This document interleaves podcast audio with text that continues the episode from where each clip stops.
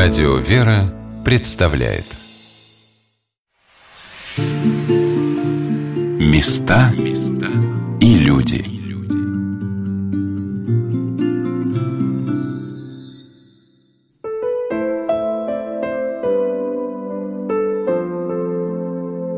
Я не раз слышала от своих друзей и коллег о Свято-Софийском социальном доме. И вот в первые весенние дни я спешу в переходах метро, двигаясь по новому Московскому кольцу от одной ветки до другой, поражаясь размаху современных станций, этим громадам мрамора, стекла и бетона, и думаю о том, вписывается ли в эту жизнь образ маленького человека на инвалидной коляске. Нужен ли он сейчас нашему миру? Приближаясь к Свято-Софийскому дому, как ласково называют его обитатели, домику, наверное, не случайно оказавшемуся неподалеку от станции метро университета, издалека я вижу на нем небольшой купол – как будто на крыше на вид здания детского сада или небольшой школы расположилось окно в небо. Купол прозрачен, и звезды, вероятно, заглядывают по вечерам сюда отдохнуть. Здесь нет ни суеты столичной жизни, ни восторгов и пафоса. Здесь все тихо. Может быть, потому что я пришла сюда, когда часть детей отправилась в музей, кто-то еще не приехал из школы, а кто-то просто спал, как спят многие дети в своих домах, в окружении любимых игрушек, на своей уютной кроватке. Меня встретила директор Свято-Софийского социального дома Светлана Михайловна Бабинцева и проводила в одну из групп, которая сейчас зовется «Академики», хотя поначалу ее воспитанников звали «Детский сад». Пять детишек, у которых есть и мама, и тети, и воспитатели, и врачи, и повар, и батюшка. Все как в обычной семье. И все-таки это особенные дети. Не только потому, что с самых ранних лет они получили такой диагноз, а скорее категорию, как тяжелые множественные нарушения развития – заставившие родителей этих детей отказаться от их воспитания и приведшие их в детский дом-интернат. Но вот в их жизни появилась прекрасная фея, и она смогла осуществить свое дерзновение, а примноженное молитвами и трудами своего наставника это желание смогло осуществиться. Потому что с помощью Божией в нашей жизни много что происходит того, что может сделать нашу жизнь и жизнь окружающих нас лучше. Здравствуйте, дорогие друзья! У микрофона Анна Шалыгина – Сегодня мне бы хотелось познакомить вас с теми людьми, которые принимают самое деятельное участие в умножении добра на нашей земле. Они не ставят себе такую задачу – понять, что же такое милосердие. Они просто делают свою жизнь нужной другим людям. И эти люди – замечательное создание, наделенные бессмертной душой, чистым сердцем, дети-инвалиды. Одного из них, Антона Николаева, привез его сопровождающий Фрол Олегович Аляев из школы – но пока еще один Антон Рудя не появился в своей комнате, сопровождающая группа академики Виктория Львовна Глотикова показала мне, как он живет – Здесь живет молодой человек в одиночестве, очень доволен тем, что у него отдельная комната своя, свое расписание, которое он вместе со взрослым утром составляет, но очень любит иногда его по-своему составить, убирает все лишнее, оставляет то, что ему нравится или то, что он очень хочет. Например, ролики или планшет посмотреть, или куда-то поехать, пойти. Это вот. куда он отправляется? Это прогулка. Дни недели он тоже, он сам знает дни недели, меняет, э, убирает вчерашний день, ставит сегодняшний домашний и вот может сам даже расписание себе сделать. Рассказывая о том, с чего началась жизнь этого домика, Виктория показала мне игровую комнату академиков. И самодельный камин, и настольный футбол, и множество книжек и игрушек погрузили в атмосферу уюта и тепла, так бережно сохраняемую его обитателями. Ну вот у нас шкафчик с книгами, шкафчик со всякими инструментами для поделок, материалами. У нас есть общее расписание, кто сегодня работает, подписанные имена, которые ребята узнают и рассказывают вечером на у нас есть такой как бы режимный момент, который называется свечка. Это когда вечером все собираются и рассказывают, как они провели день, какой сегодня день был, кто сегодня работал, что происходило, что им больше всего понравилось. И как раз обсуждается все произошедшее. Тоже ребята показывают на имена, кто сегодня работал, фотографии смотрят. Тоже вот как раз несколько дней назад, 1 марта, меня позвал сюда, попросил убрать зиму, убрать декабрь, январь, февраль, достать весну, поменять. Я поменяла, он, значит, меня не отпускал, показал, что надо поменять. Тут еще были зимние виды всякие деятельности и зимние картинки, как мы называем, там много снега, мальчик на санках, мальчик в теплой одежде. Он сказал, что все это все нужно убрать. Он не согласен, что еще холодно. Нет, он сказал, что это все зима, нужно убрать. Теперь он доволен, что все как как положено, весна, март, апрель, май. Наступила ли настоящая весна в жизни детей-инвалидов в нашей стране, покажет время. Но то, что жизнь многих людей стала ярче и теплее, об этом я узнавала из рассказов тех, кто наполняют этот дом и теплом своих сердец. Татьяна Александровна Пухерева пришла работать в этот домик три года назад. И, по ее словам, для нее не было ни периода адаптации, ни долгого вхождения в новую работу, коллектив. Все оказалось очень просто – когда начала воцерковляться, мне захотелось работать в православной организации. И наткнулась на сайт Милосердие.ру. Там увидела вакансию. Решила попробовать. Были такие мысли, когда подавала резюме, что ну у тебя же нет ни образования, ни опыта. Себе не возьму. С другой стороны, были другие мысли. Ну, почему бы нет? Давай попробуем. Пришла, выхожу, и вот чувствую внутри себя мое. Это мое мысли такие, что ну будет непросто, сложно там где-то и так далее. Но с собой говорю, да, но это мое. Если возьмут, я пойду. В этот день я услышала много историй о том, что побудило воспитателей и сопровождающих детей-инвалидов в Свято-Софийском социальном доме прийти сюда работать. И оказалось, что несмотря на то, что образование у сотрудников этого домика самое разнообразное, собеседование с организатором этого проекта епископом Верейским Пантелеймоном Шатовым, викарием Святейшего Патриарха Московского и всей Руси, показало, что они готовы влиться в ряды его постоянных обитателей. Хотя поначалу они могли быть просто волонтерами или добровольцами, организованной владыкой Пантелеймоном службы милосердия. Игорь Викторович Шокин устроился сюда работать на свободную вакансию мыть посуду. А сейчас трудится в одной из самых тяжелых групп с лежачими детишками, инвалидами-колясочниками, которую называют «адаптация». Меня поражает в нем по, как сказать, прозорливость какая-то. То есть он как будто смотрит на человека и видит, что ли, его будущее, я не знаю. Я когда пришел на собеседование, я вообще был не, не воцерквленный человек. Я знал только «Отче наш» и все. Больше ничего. Когда мы заполняли анкету, у меня было там записана моя фамилия, имя, отчество, дата рождения и, и все. То есть ни в храм я не ходил, никогда не исповедовался, ничего. И там приходили люди, у которых там, они просили дополнительные листы, чтобы там что-то еще дописать. Я думаю, ну, тут нечего делать. Он меня оставил, а других как ну, не оставлял людей. Я думаю, ну, придут со временем, либо будут там волонтерами ходить. Нет, они даже как волонтеры не появились, а я вот остался. Особая история, связанная с созданием Свято-Софийского социального дома, началась с работы добровольцев в отделении милосердия в детском доме-интернате номер 15. Вот как рассказывает об этом заместитель директора Свято-Софийского социального дома Светлана Анатольевна Панасик. Знаете, у меня такая история, что я наоборот как раз и не собиралась попадать к детям-инвалидам. Но даже, как сказать, не то, что не собиралась. И когда шла в милосердие, мне просто хотелось помогать, да, и вот этой социальной деятельностью заняться. И мне было все равно, когда я анкету заполняла, там можно было выбрать направление. Я поставила галочки везде, и меня направили вот в 12-й детский дом. Но где-то в глубине души мне почему-то хотелось в больницу, в патронажную службу. Вот, а когда я уже начала работать с этими детьми, а с ними же как-то завязывается какой-то личный личное общение, и ты уже к кому-то привязываешься, и уже потом трудно представить, что ты где-то еще могла работать, а вот не с ними. Я попросила Светлану поделиться воспоминаниями о том, чем запомнился ей детский дом-интернат и что отличает его от Свято-Софийского социального дома – это был большой детский дом, скажем так, потому что огромное здание с огромной территорией. В принципе, сейчас он реорганизовался, мне даже кажется, там такого нет. Вот раньше был детский дом-интернат номер 15. И там все находилось на территории этого учреждения. То есть ребята там гуляли, жили в группах, обучались, к ним приходили на занятия. А здесь мы постарались, чтобы это был именно их дом, где они живут. А как обычно, ребята ходят в школу, чтобы организовать какие-то им выезды, они посмотрели мир вокруг, что вокруг тоже что-то существует, они только все ограничивается забором их парка, где они периодически гуляли. Там же даже на то, чтобы прогулять э, с ребятами не хватало рук, потому что небольшое количество персонала. И как раз волонтеры этим занимались, что они просто приходили, просто выводили ребят на улицу, потому что там не каждый день каждый воспитанник выходит на прогулку.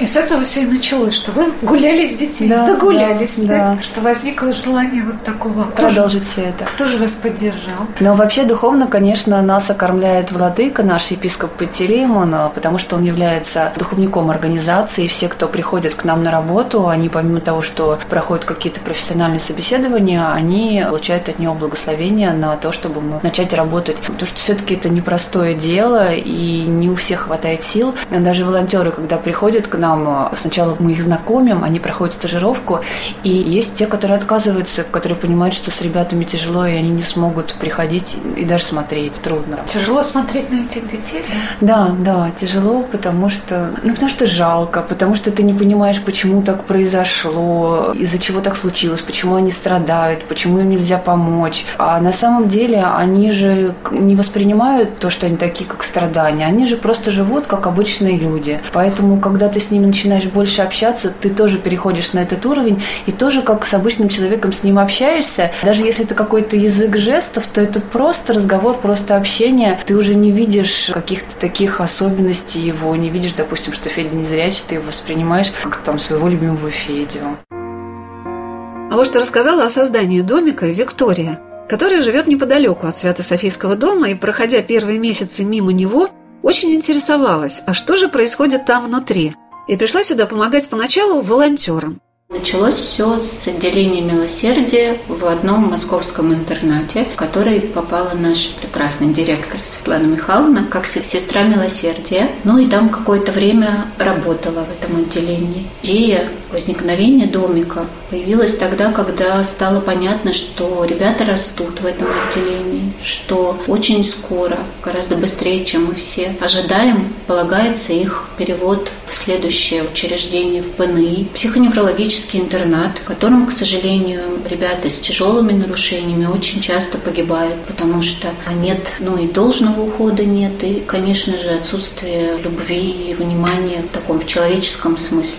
Тоже нет. Это все было очень грустно. Это, наверное, очень беспокоило нашу Свету, я так думаю. И она ну, вот эту идею как-то стала воплощать, конечно, с участием владыки. Как это чудо получилось, я не знаю, но в результате получилось чудесным образом. Именно здесь, именно это помещение, которое тот год, когда мы переезжали, было перестроено, и тут появился лифт. Без лифта, например, это, наверное, не было бы осуществимо, потому что у нас много ребят на колясках появилась возможность достроить третий этаж домовым храмом и с возможностью поместить не 10 человек, ребята, больше. То в результате, недавно у нас был день рождения, 7 лет, 2 марта 2015 года по договоренности с интернатом получилось из вот этого отделения милосердия перевести 23 ребенка по-моему, от 5, ну, где-то до 15, до 17 лет. Об этом особенном событии, ставшем действительно чудом и для воспитанников Свято-Софийского дома, и для его сотрудников, сказал сопровождающий группу адаптации Александр Васильевич Шматов, когда я спросила его о той цели, которую ставили перед собой создатели этого дома – Конечно, умножение милосердия и привлечение внимания к таким детям тоже, что можно таким детям тоже подарить такое счастливое детство. Такое, как бы, что он в кроватке там пролежит там пять лет, а он может вести практически полноценный образ жизни, то есть ходить в школу, гулять в музеи, выставки, какие-то концерты, то есть практически полноценная жизнь обычного ребенка. Конечно, это чудо, что такое вообще возможно, потому что с такими диагнозами диагнозами, они, это, конечно, лишены. Конечно, это большое чудо, что здесь происходит. А вы это чувствуете? Да, конечно. Оказался в эпицентре этого чуда. А Игорь Викторович Шокин сказал о том, с какой глобальной целью связано это служение милосердия в Свято-Софийском социальном доме. Как-то вот очень радостно на вас смотреть. Знаете, я хотел бы на ваш вопрос еще ответить, да, что мы дали этим детям, да, вот что домик это дал. Светлана Михайловна ходила в прямой эфир в Инстаграме, и она говорила о том, что когда она работала в отделе милосердия в 15-м, ты, ну, после 18 дети уходят в пенный, да, то есть во взрослые уже это самое дома. И они там максимум живут. Если он ходит, там сам ест, то он там долго, в принципе, может прожить. Такие как наши дети, они живут максимум два года. И там просто дети умирают от голода. Они либо на эмоциональном уровне перестают есть, либо ну, до них не доходит там рука того, кто там работает. И, наверное, в первую очередь мы им дали жизнь, потом уже все остальное. В этот день мне посчастливилось побывать в группе «Школьники», когда ребята вернулись со своих занятий из школы. Была сырная седмица, и, как и во многих домах, в это время на кухне, являющейся одновременно и игровой комнатой, дети с воспитателем дружно готовили блины. Сереж, муку, муку сейчас будем сыпать, отпускай. У каждой группы получается как отдельная квартирка. Да, да. Мы сначала, когда приехали, было больше похоже на то, что мы вот все вместе живем, все 22 человека и все сотрудники. А потом это очень стало похоже на многоквартирный дом, когда в каждой квартире, ну ты знаешь, кто у тебя соседи, как они живут, когда они выходят гулять, там, когда они обедают, но при этом подробностей ты не очень-то знаешь. Я вошла в одну из комнат в этой уютной квартирке, и там, как добрая мама, заботливо застилала постели Галина Павловна Левинтова. Это комната мальчиков, да. Здесь живут два мальчика. В соседней комнате еще один мальчик. Девочка живет у нас напротив. Как называется эта группа? Школьники. Школьники, да? И сколько Да. в ней человек? Пять. Галин, ну вы в качестве воспитателя или кто вы здесь? Вот? Я в качестве координатора. Я здесь очень недавно, и поэтому воспитатели, те, которые постарше, они, конечно, лучше знают. Узнав о том, что в группах с ребятами работают воспитатели, помощники воспитателей, сопровождающие и координатор, я спросила Галину Павловну, что входит в ее обязанности. Как мне видится обязанности координатора – следить за психоэмоциональным состоянием подопечных, чтобы им было комфортно в этой среде и создавать условия, чтобы им было хорошо. То есть, если что-то, какие-то недочеты со стороны там, воспитателя, помощника воспитателя, ночных дежурных, координатор в его, скажем так, обязанности входит это отслеживать и уметь говорить с сотрудниками, доносить до них свои пожелания в этом плане. То есть следить за тем, чтобы проводились педагогические процессы, следить за тем, чтобы соблюдался режим питания, режим и прогулок, следить за тем, чтобы дети максимально были включены в соцпроцессы. То есть это помогали пищу раскладывать, белье там в машинку стиральную загрузить, достать ее оттуда. И за этим всем должен следить координатор. Как все выстроить работу между сотрудниками, между детьми и помогать. Если ты чувствуешь, ты видишь, что сейчас сложная ситуация. Конечно, координатор приходит на помощь. Если видишь, что один ребенок активный, второй ребенок там тоже требует внимания, а кто-то заболел, значит, координатор останется с тем, кто заболел, пойдет кто-то гулять или кого-то поведет гулять. Человек, который всегда на подхвате, который рядом, которому можно позвонить в любое время, дня и ночи, то есть он всегда на связи 24 часа в сутки, и он всегда придет на помощь. Такая это мама, такая да? скорая, да, это такая вот, вот вы- правильное да, выражение, это мама. Я когда-то говорила, что у меня было двое детей, а сейчас у меня их семь. Галина Павловна так сердечно рассказывала о своей работе в домике. и Я поняла, что действительно этот домик стал родным домом не только для детей, но и для взрослых, которые там трудятся. Стал их настоящей семьей, где каждый несет ответственность за другого. Я спросила Галину Павловну, трудно ли заниматься с этими особенными детьми.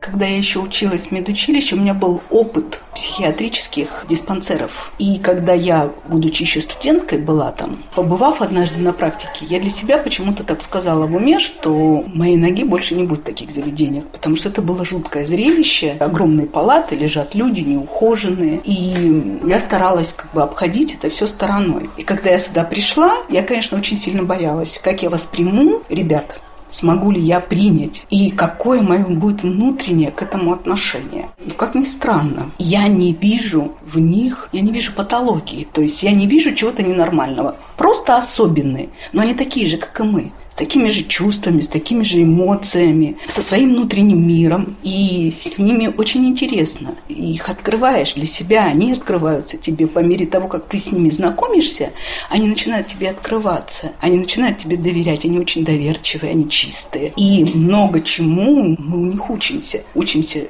жить, понимать взаимоотношений. То есть, ну, наверное, то, что лучше и глубинно есть в человеке, они способны поднимать, выводить на поверхность. И когда знакомые, там, друзья спрашивают, о, это трудно, я бы не смог, как вы там вообще можете? И вот это вот видеть бесконечно. Но я не вижу Ну, просто ничего не вижу. Обыкновенные люди. Да, они немножко особенные, но они обыкновенные, все. У них добрые глаза, у них замечательные улыбки. Я не представляю себя сейчас в другом месте и с другими детьми. Не представляю. Мы вышли в небольшой коридор и встретили там мальчика Сережу Кашевского, которого Галина Павловна начала радостно спрашивать про его увлечение кулинарией. Оказывается, Сергей ездит сопровождающим на кулинарные занятия. В соседней комнате в большом кресле сидел еще один мальчик, Сергей Будочников, который отстраненно смотрел в сторону и нас как будто не замечал. Рядом с ним был его сопровождающий Анатолий Борисович Павлов. Ты любишь готовить, любишь. Сережа очень любит готовить. У него замечательный абсолютно куратор Наташа, которая его любит. Она с ним каждое воскресенье ездит на кулинарию, на ВДНХ. И вот он с воскресенья начинает, приезжает вечером, и он с воскресенья вечера уже начинает ждать следующего воскресенья, следующего ВДНХ. И ко всем пристает кулинария, кулинария, да, Серж? А еще что Сережа любит? Гулять, да? А еще что ты любишь? Покажи конфеты. Любишь? Покажи конфеты конфет. Видишь? Когда он еще не будет, он сразу показывает, что ему конфету. Ну вот они сегодня в школу ходили, да? Сегодня пятница, сегодня к ним приезжали сюда учителя. Сегодня у них выходной. А так понедельник, вторник и среда. Три дня в неделю возят их в школу. Керамикой они там занимаются, лепят, физкультурой. Что там у вас еще, Толя? Керамика, физкультура, музыка. Это кто здесь живет? Здесь Сережа Будочников живет, обитает. Что его любимое занятие? Смотреть фильмы, да. Какие он любит? Разные русские, американские, Да? боевики, мелодрамы, что угодно. Лишь бы люди живые были. Об особенном желании этих детей быть рядом с людьми, чувствовать себя не оставленными, а кому-то нужными. Мы говорили с Анатолием.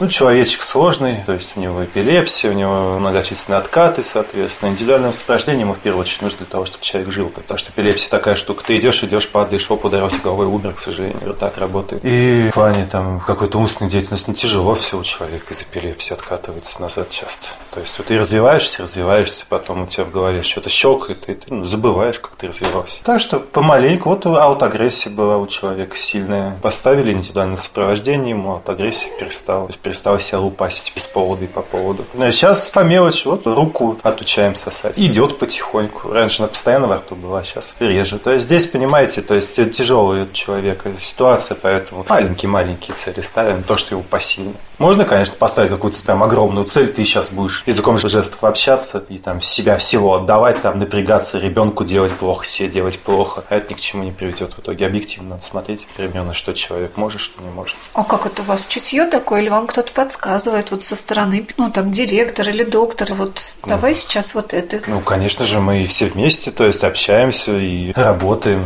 и так далее. Ну, знаете, это достаточно объективное мнение, то есть по поводу того, что Серега может, что не может, более-менее объективно. В адаптации работал с детьми, там тоже много чего делали. Там на коляске кататься, то есть ребенок научился, ну, сам кататься на коляске. То есть вот у него появилось желание куда-то поехать, он поехал. А ведь такого желания раньше не было. То есть как бы примерно понимают, что нужно вот это колесо покрутить, и коляска доедет. А желания не было, соответственно, колеса не крутились. И вот видите, желание потихоньку появилось, возможность появилась, еще что-то появилось. Вот поехал. Теперь начал ездить по группе, тоже хорошо. На самом деле всего и не рассказать, что там получилось, не получилось. Не люблю я об этом говорить-то лишний раз. Ну, лишний раз, не лишний раз. Вот Галина услышала по радио Вера и пришла в Центр Милосердия. Кто-то услышит, может, придет к вам на смену. А вы скажете, да не хочу я уходить, мне тут нравится. Это такое может быть, правда? С другой стороны, это же уникальное место на данный момент в России. Интересное место, да. Уникальное получается. Ну, уникальное чем прежде всего? Они взрослые, взрослые дети, просто взрослые, то есть из детского дома перебрались в частный дом, то есть получается. За этим оно, мне кажется, уникально, да? Вы же это имеете в виду? Ну нет, уникальное, что нашлись люди, которые захотели взять таких детей и их не оставлять, не бросить, не там отвязаться. Ну, это спасибо директору нашему, Бабинцевой, Светлане Михайловне. Об этом вкладе в создание домика его директора Светланы Михайловны Бабинцевой говорили многие сотрудники Свято-Софийского социального дома. А я в который раз удивлялась тому, как дерзновение одного человека подвигает многих других людей к действию, желанию включиться, помочь. На сайте домика я обратила внимание, какое большое число неравнодушных людей поддерживают немало проектов, созданных попечением его руководства. И когда собираются деньги на покупку лекарства для детишек, ведь почти все они ежемесячно нуждаются в приобретении медицинских препаратов и особого питания, на котором просто живут некоторые воспитанники, имея нарушение пищеварительной функции.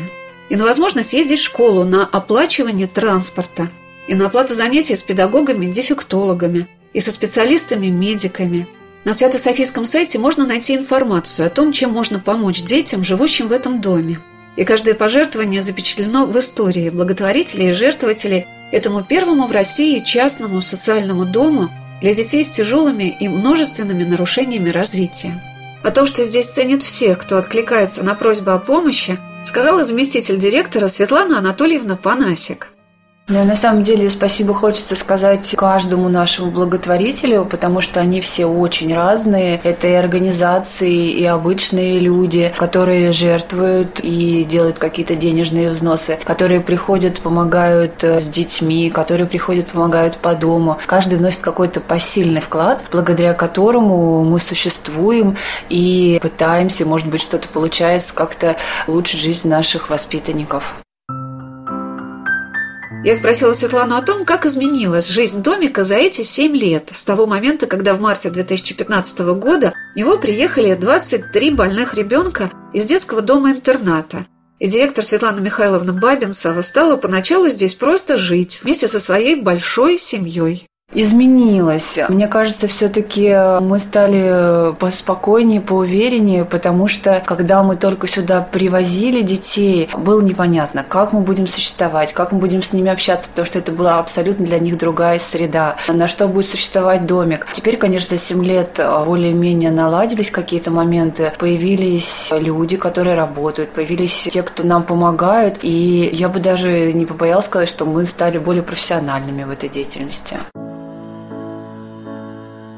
Отношение к инвалидам в мире на протяжении веков изменялось от резкого неприятия этих людей до уважения их человеческого достоинства. В античные времена от них просто избавлялись. Известно, что в IV-V веках до нашей эры в Спарте детей, родившихся с физическими недостатками, сбрасывали в пропасть. В средние века таких детей и людей жгли на кострах Инквизиции, считая их порождениями дьявола, наказанием родителей за грехи. В эпоху Возрождения с идеями гуманизма в мир пришло понимание, что эти люди также имеют право на жизнь, но их считали инаковыми, особыми и собирали их в отдельных местах. Лидеры реформации называли их по-прежнему изгоями. И несмотря ни на какие благотворительные заботы протестантизма, такие дети не смогли стать нужными обществу. Идеи всеобщего образования, повсюду развивавшиеся в веке XIX, никак не сочетались с необходимостью особого подхода к обучению детей-инвалидов – их считали необучаемыми, хотя еще в XVII веке известный чешский педагог и пастор Ян Каменский доказал роль образования в развитии любых детей. И лишь в начале XX века в Англии в 1913 году был принят закон о дальнейших улучшениях в деле попечения над больными детьми. Как развивалось это отношение к детям-инвалидам в нашей стране, мы продолжим наш рассказ о Свято-Софийском социальном доме через несколько минут – Оставайтесь на радио «Вера». Места и люди.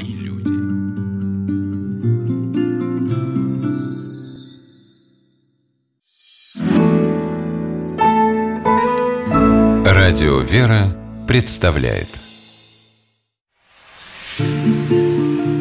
Места и люди.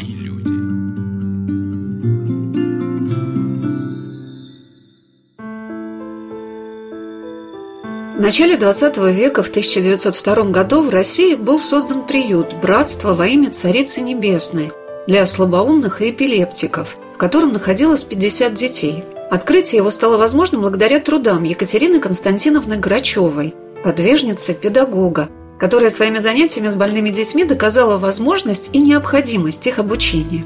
Поначалу она взяла двух девочек, одну с глубокой умственной отсталостью, а другую со слепоглухотой – и, проведя в Петербурге открытый экзамен для учителей, не веривших в успех дела, показала им, что таких детей можно и нужно учить. К 1914 году в заведениях «Братства во имя Царицы Небесной» воспитывалось около 500 человек. Познакомившись с опытом обучения слепо-глухонемых детей во Франции и Германии, Екатерина Константиновна опубликовала свои труды и вдохновила многих людей откликнуться на желание помогать образованию таких детей.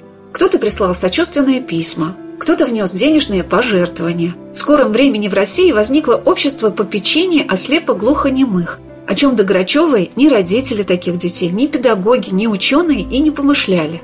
Общество ставило своей целью открывать школы и приюты, выдавать пособия нуждающимся семьям, готовить учителей для занятий с детьми, разрабатывать методики их развития и строить амбулатории для их лечения. Но годы революции и экономический кризис в Советской России перечеркнули все эти планы. В 1930-х годах выйдет в свет книга Грачевой «Воспитание и обучение глубоко отсталого ребенка», обобщившая ее 50-летний опыт работы с детьми с тяжелыми множественными нарушениями. Предисловии к этой книге профессор Лев Семенович Выгодский написал, что Екатерина Константиновна отвергла пессимизм прежних времен и дарует своим трудом оптимизм в деле воспитания и образования подобных детей, опираясь на свой огромный практический опыт. Но нельзя говорить о том, что в нашей стране к этому опыту вернуться только через 80 лет. Развитие дефектологической науки в Советском Союзе показывало огромный потенциал в осмыслении проблемы обучения и воспитания детей-инвалидов и поиске путей их развития – но, к сожалению, это нечасто соединялось с применением этих знаний на практике. Декрет Народного комиссариата 1918 года ограничивался только опекой над слабоумными, которым перечисляли все тяжелые и множественные нарушения развития. И часто дети с эпилепсией, больные детским церебральным параличом, становились лишь пациентами психиатрических клиник и психоневрологических диспансеров – но специализированные школы в нашей стране все же были и для слепых, глухонемых людей, создавались предприятия, организовывались общества. Какими тенденциями работы с инвалидами полнится наше время, об этом расскажет история. Но и со стороны государства, и со стороны церкви и общества серьезные попытки улучшения жизни детей-инвалидов все-таки делаются. Но без включения в этот процесс всего множества людей эту гору не сдвинуть. Отдел Русской Православной Церкви по церковной благотворительности и социальному служению и служба милосердия включает в себя множество небольших проектов, созданных трудами и молитвами замечательных людей. Сегодня мы рассказываем о Свято-Софийском социальном доме, частная организация, обосновавшаяся в небольшом здании с домовой церковкой внутри, в котором живет 21 ребенок. Хотя некоторые из них уже повзрослели, но все же они остаются детьми с тяжелыми и множественными нарушениями развития – им всегда нужны будут сопровождающие, чтобы они жили, чтобы они могли проявлять себя в этом мире. Для этого каждое утро эти дети отправляются в школу. Проект соединения, организованный в поддержку слепоглухих людей в России, открыл двери созданной им школы и для воспитанников Свято-Софийского социального дома. Каждое утро дети из группы «Школьники» собираются и едут на занятия. Об этом рассказала Татьяна Александровна Пухерева, педагог-психолог, воспитатель группы «Школьники». А мы заказываем автобус, сотрудничаем с транспортной компанией, которая предоставляет нам микроавтобус. Собираемся, везем ребят в школу. Присутствуем на занятиях вместе с ними, как сопровождающие. Как сопровождающие, что-то им помогаете делать. Да. У наших ребят занятия, моих ребят, столярка. То есть они изготавливают вместе с учителем какие-то вещи из дерева. Работают на столярных инструментах. Есть у нас в школе очень хорошая керамическая мастерская мастерская. Ребята изготавливают различные вещи керамики, посуду, фоторамки, различные вещи. Также у нас проходят занятия и физкультура, музыка, и специальное занятие круг. Музыка, да, бывает? Да, музыка, музыкальное занятие проводят у нас дефектолог. Мы танцуем, мы играем на музыкальных инструментах, изучаем различные движения. И в конце занятия педагог играет нам на гитаре. У меня в группе есть парень, его зовут Миша. Он очень любит, когда педагог играет не ему конкретно, а играет на гитаре. Он подползает к ней и вот с таким умилением слушает, как она играет. После школы мы приезжаем домой, ребята отдыхают от часа до двух примерно. Отдыхают, потом кушают и идут гулять. Наверное, для того, чтобы что-нибудь понять про Свято-Софийский социальный дом, нужно провести здесь немало дней. Я попросила объяснить для слушателей нашей программы, какие дети оказались в этом домике, как его называют взрослые, потому что большинство детей здесь просто не говорят. Но они, наверное, выберут из двух карточек, на одной из которых будет нарисован детский дом-интернат, где они пребывали, а на другой их теперешний дом, ту, где изображен домик с маленькой луковкой купола с крестом на крыше. У нас в группе ребята в основном с болезнью Дауна и девушка Анастасия, у нее детский церебральный паралич. Но помимо основного заболевания у этих ребят также есть и много сопутствующих заболеваний, как физиологических, психологических и так далее. И наши ребята, они, их заболевания, они имеют различного рода, различного рода причину. В основном это врожденное. Татьяна поделилась, что за 20 лет до того события, когда она прошла собеседование и пришла на стажировку в Свято-Софийский социальный дом, она закончила факультет коррекционной педагогики в одном из педагогических вузов. Но что по специальности никогда не работала и не хотела работать. Была сотрудником в банке. Ее воцерковление привело ее на сайт «Милосердие.ру», где она узнала об этом домике. Я попросила Татьяну поделиться тем, чем ее удивили эти дети – которых она в период обучения даже не видела. Удивительно, да. Очень много удивительного. В дефектологии сейчас применяют термин «дети с особыми образовательными потребностями». Соответственно, особые люди. Но особые они ведь не только с точки зрения мира, да, вот у них не развиты, не сформированы те или иные понятия, но они особые в другом смысле. Они, вот смотришь на них, коммуницируешь с этими ребятами, они как-то чутче понимают этот мир, могут научить тебя радоваться. То есть у них многого можно научиться на самом деле. Например, вот смотрю Настя, как она умеет радоваться жизни, садится на качелю, начинает раскачиваться, и она наслаждается вот этим моментом. Ты действительно вот каждому человеку, мне этого не хватает, чтобы быть в моменте, наслаждаться миром в этот момент. Она смотрит на небо, она качается. Ну, казалось бы, что. Почему еще они особые? Не только с точки зрения вот, мирского взгляда, а у них душа чище поэтому они более чувствительны. Ну вот как объяснить? Анастасия у нас, например, всегда плачет на молитве «Царица моя предлагаю». Неважно, в храме, мужчина поет, женщина, либо это аудиозапись, только на этой молитве она всегда плачет. Или вот я могу ей там как-то, ну, напевать немного. И она всегда на этой молитве плачет. Только на этой. Вот как это объяснить? Например, вчера мы ездили к Матронушке в храм Покровский женский монастырь. Ребята там были уже не первый раз, но тем не менее Анастасия вышла из автобуса и вперед всех пошла, знает, куда идти. Ты не объяснишь. То есть они более, может быть, душа чище, поэтому они более чувствительны, восприимчивы вот каким-то духовным материям и вещам. Они чувствуют, когда у тебя настроение плохое или тебе плохо. Просто вот бывает же, да, как-то на душе не очень или плохое настроение. Например, на литургии или как-то там Вова подходит, голову на плечо кладет и все, куда делать плохое настроение или тяжесть в душе. Поэтому они особенные в другом смысле, чем просто люди, у которых не сформированы те или иные понятия в силу каких-то физиологических отклонений. Мне посчастливилось побывать еще в одной группе, которая называется «Адаптация». Это группа, в которой живут лежачие дети, инвалиды-колясочники – в этот день они были в музее и приехали переполненные знаниями и эмоциями. Вот что рассказала о своей группе ее координатор Елена Викторовна Кулакова.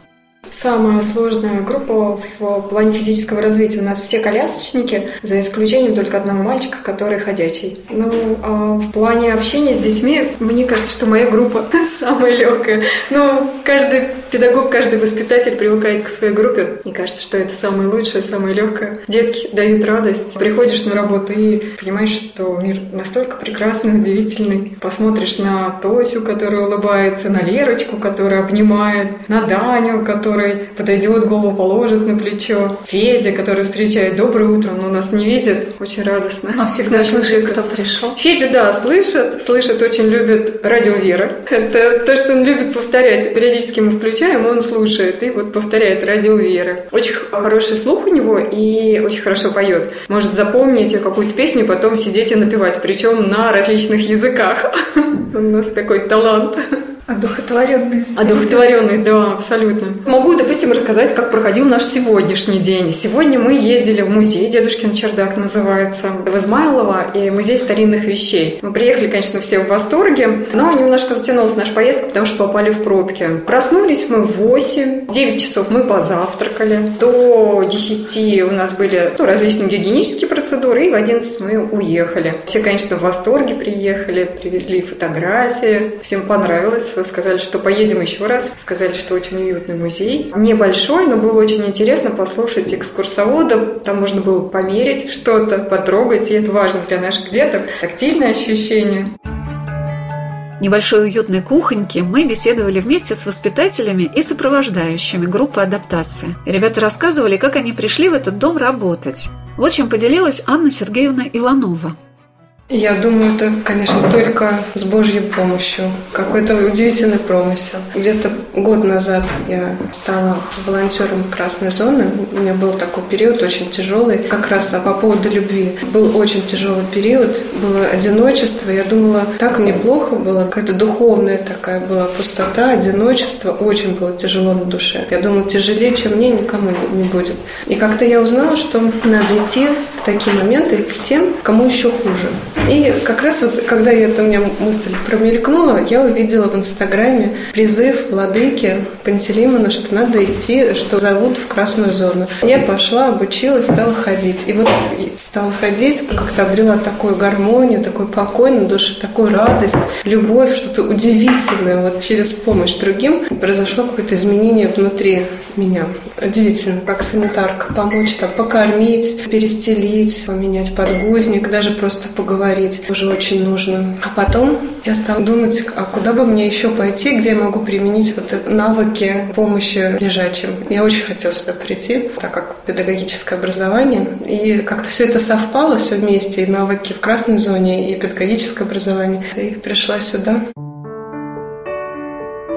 Но что самое удивительное для меня, в домике не обязательно все имеют педагогическое образование. Просто этот особый свято-софийский ген соединил этих людей в этом месте, как большую прекрасную картину, огромный пазл, каждая частичка которого продолжает линии другого человека. Например, Елена не работала по специальности педагога, но она мама двух приемных дочек, которые уже выросли, а этот дар материнской любви нельзя скрыть и удержать его в себе. Случайно. У Бога ничего не бывает случайного. Случайно попала в домик, случайно встретила заместителя директора на первом этаже, случайно потом в этот же день пообщалась с директором, и вот случайно здесь работаю. Но чему я очень счастлива, мне очень нравится. Мне кажется, о такой работе я даже мечтать не могла. У меня у самой две усыновленные дочки, да, и вот когда мы ездили в детский дом, я думала, вот бы работать в какой-то такой организации. А дочки сейчас уже выросли, взрослые, старшие 20 лет, младшие 18 лет, и вот, в общем, есть свободное время, и моя мечта, можно сказать, даже не мечта, а если мечта, то какая-то заоблачная.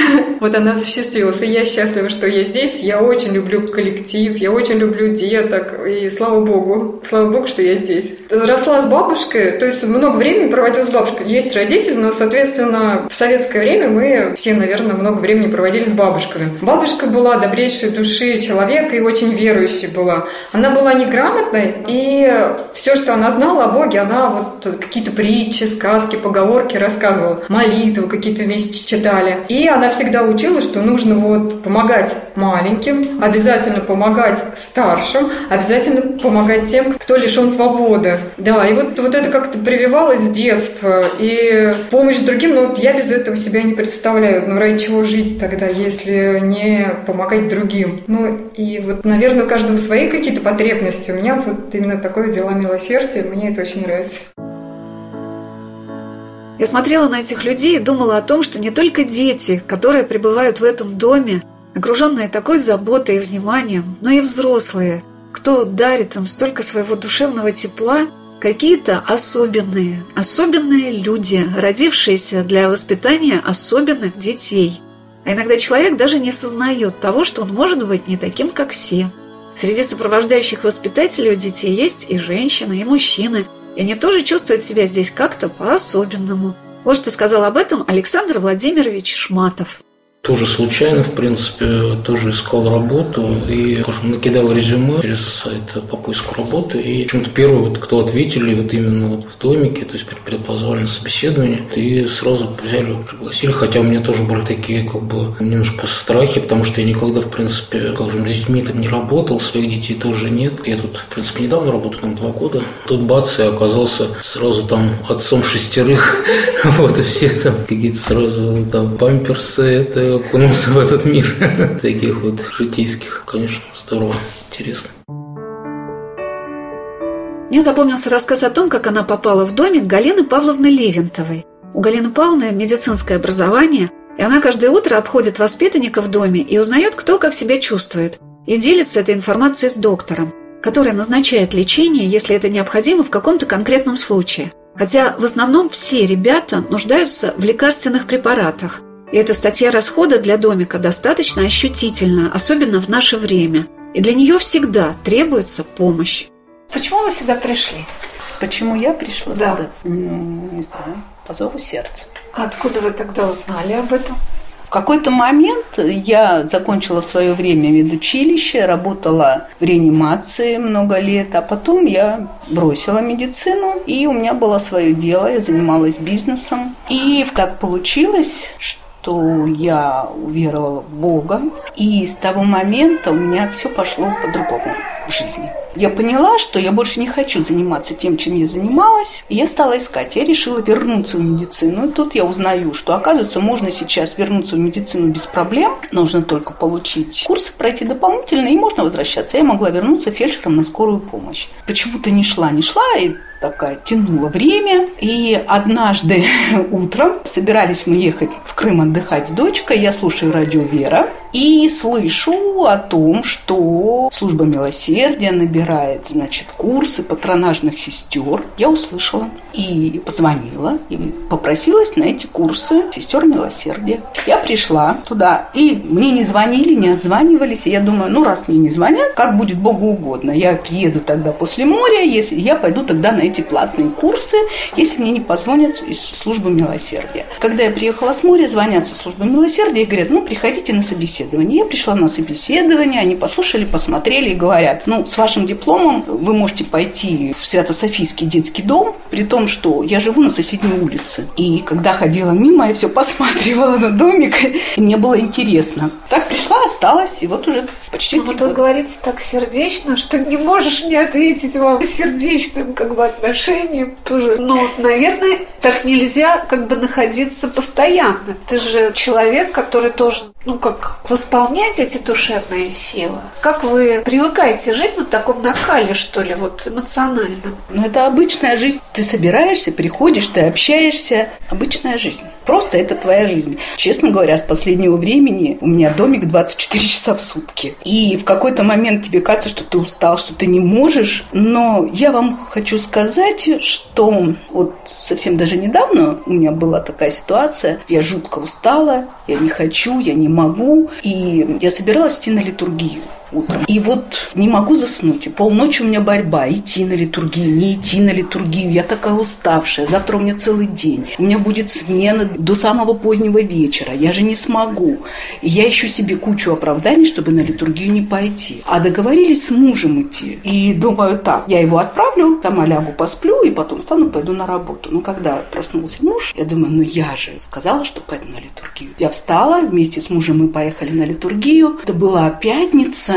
В храме нас было три человека. Была замечательная литургия, служил отец Дионисий. Причем батюшка пришел с больной ногой, и он пришел на литургию. И ради нас троих была эта литургия. Я этой литургии не забуду никогда. То есть вот мы причастились, поисповедовались, причастились. Я целый день просто летала. У меня не было никакой усталости. Я думаю, вот Божья благодать. Вот как управляет Господь. То есть чуть-чуть ты постарался, ты чуть-чуть проявил, и вот замечательно. То есть без причастия, без исповеди, без покаяния, без очищения. Мне кажется, здесь сложно будет. Только с причастием, только с Богом только с Богом. По-другому не сможешь. Либо тебе будет трудно, ты будешь надрываться. Я по-другому не вижу просто здесь, только с Богом. То есть просто работать здесь, выполнять свои функции, уходить и забывать об этом невозможно. Невозможно, не получится. Просто уйти и забыть не получится. Нет, это ты проживаешь. Это жизнь. Ты здесь проживаешь, ты сам здесь растешь, внутренне растешь. Ты внутренне обогащаешься. По-другому не получится, наверное. А вот что ответил об отношении к детям Александр. Сердце, конечно, тут у всех не каменное, конечно. Все привыкают, где-то привязанность образуется, конечно, с годами. И, конечно, вот иногда такие даже там мысли, что вот там у нас сейчас тенденция пошла, забирают деток там, то есть в семьи попадают приемные, устанавливают, черяют и опекунство оформляют. Конечно, так думаешь, вот сейчас кто-то заберет там такого-то ребенка, к которому ты привык, вот как вот ты будешь приходить на работу, а его нет, и там, конечно, как-то грустно сразу становится от такой мысли. Конечно, да, то есть вот эти моменты есть. Ну, то есть получается прям такая личная привязанность? А, происходит волей-неволей, да, потому что тут такие неподдельные, получаются, эмоции такие, то есть детские, да, то есть происходит это все равно, контакт эмоциональный такой. Когда я бываю в подобных местах, я всегда думаю о том, а как же на протяжении всей своей жизни чувствуют себя священнослужители, батюшки – которым ежедневно обращаются за помощью люди очень разных судеб и характеров, с огромным числом проблем. Но очень часто бывает так, что именно священники руководят такими проектами, как Свято-Софийский социальный дом. Я спросила ребята о владыке Пантелеймоне, епископе Верейском, возглавляющем синодальный отдел по церковной благотворительности и социальной работе Русской Православной Церкви. Владыку Пантелеймон действительно вот такие проекты получилось создать, и, конечно, восхищаешься, что действительно он сеет вот это как бы зерна милосердия, то есть люди смотрят и видят, что можно действительно поменять как бы этот мир, и много как бы касаясь этого людей меняются, становятся добрее, милосерднее, обретают и любовь, и другие как бы, качества положительные. Анна Иванова рассказала о том, что ее восхищает во владыке Пантелеймоне и как он просто общается с людьми. Удивительно добрый человек, очень мудрый человек. Он каждому умеет найти какой-то подход. Я сопровождала его в одной больнице, и он ходил и в реанимации, ходил и в терапии. Я удивлялась, он каждому нашел какие-то добрые слова. Даже были те, кто неверующие или сомневающиеся. Он очень тонко, аккуратно вот с ними общался. Он говорил именно те слова, которые в данный момент этому человеку нужны были. С докторами, как он удивительно, их так поздравлял, и вроде вроде и духовное наставление, а потом раз с юмором. Вот у него удивительное чувство юмора. Он самые такие трудные слова, которые вот нужно донести до человека, он может их обличь в слова такие веселые, добрые, и человек все понимает. При синодальном отделе по церковной благотворительности и социальному служению есть служба милосердия, осуществляющая несчетное число благотворительных проектов и акций – и отделение в детских домах-интернатах, где собраны тяжелые дети-инвалиды, носит тоже это имя – отделение милосердия.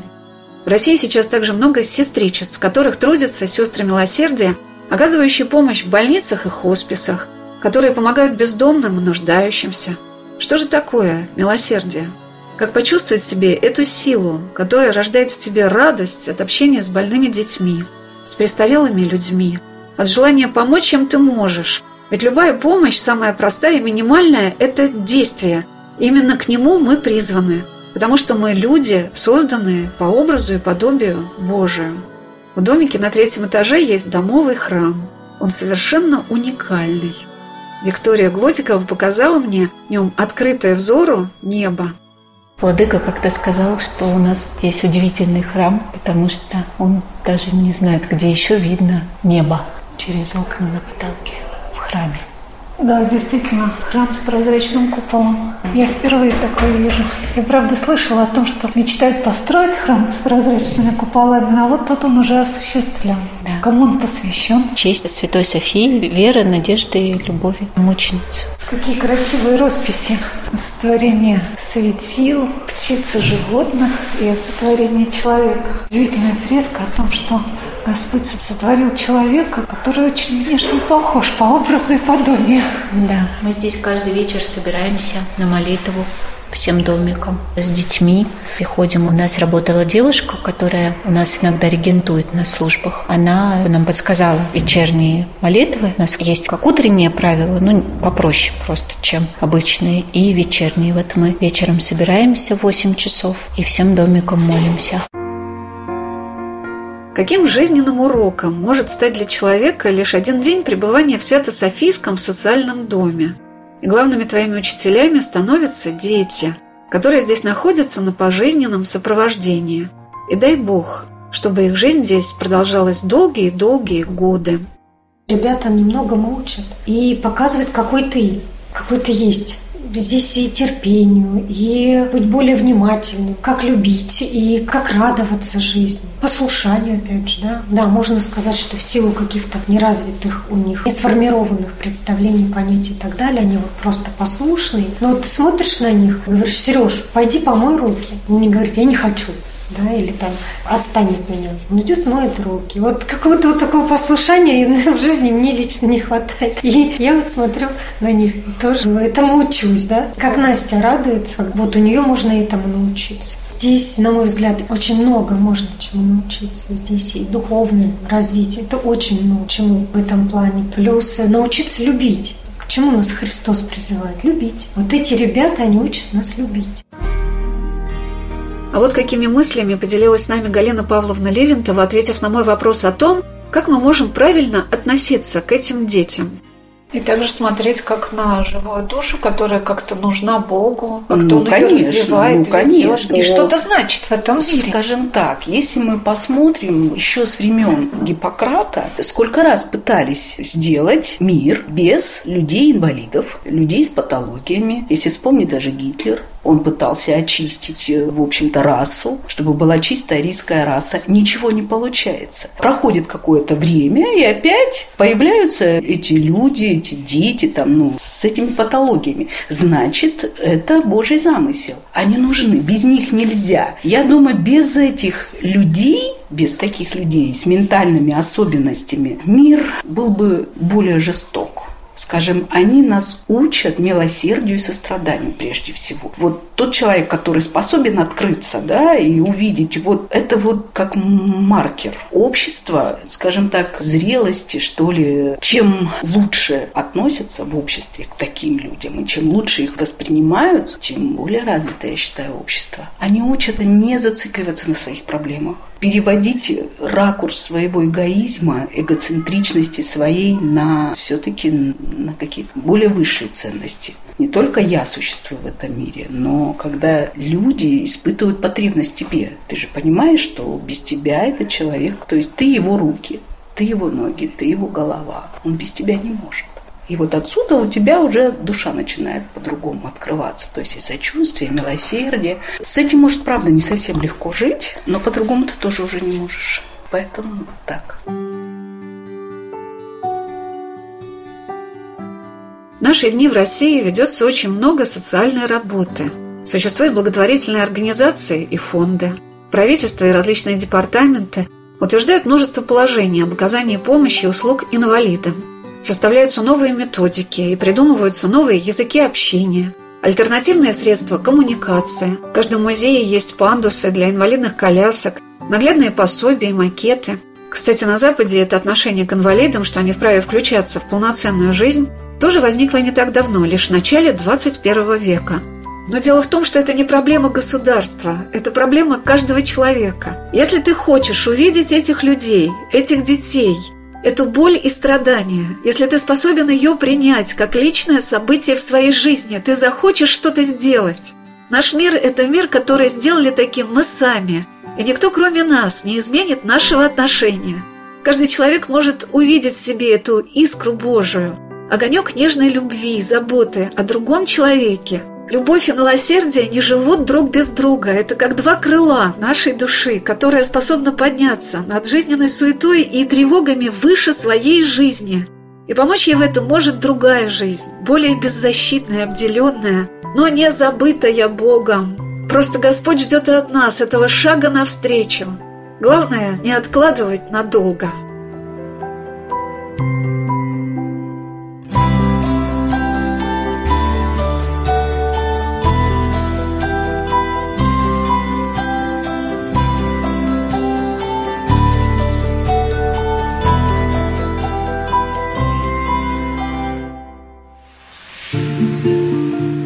Места и люди.